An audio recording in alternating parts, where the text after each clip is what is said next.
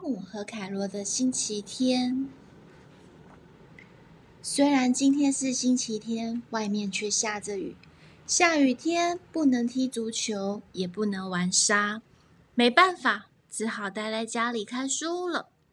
可是整间房间被凯罗弄得乱七八糟，唉，还得先整理才行。既然要看书，当然得。把房子打扫得干干净净、整整齐齐才舒服。总算整理好了，接下来再做些点心。可是就在这个时候，凯罗从外面回来了，他全身湿哒哒，还沾满了烂泥巴。好不容易才把房子打扫好，这下子又弄得脏兮兮了。现在要做的第一件事情，就是把凯罗从头到脚刷刷干净，连耳朵里面也不能放过。擦干身体，拍点爽身粉，晾好衣服，再把地板拖亮，墙壁擦干净，全部都打扫好了以后，接下来就可以做好吃的点心喽。先揉面团，再用模型压成一个一个圆形。然后丢到丢在油锅里炸，捞起来就是香酥可口的甜甜圈。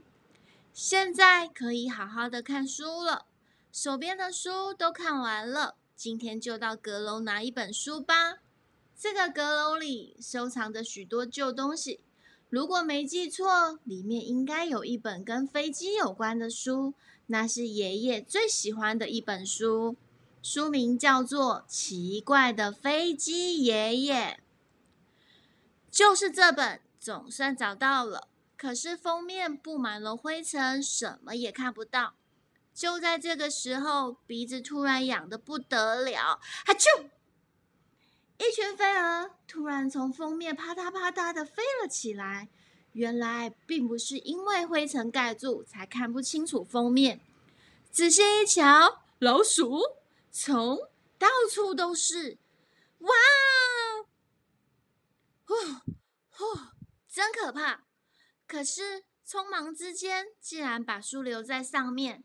咦，甜甜圈和老鼠有了！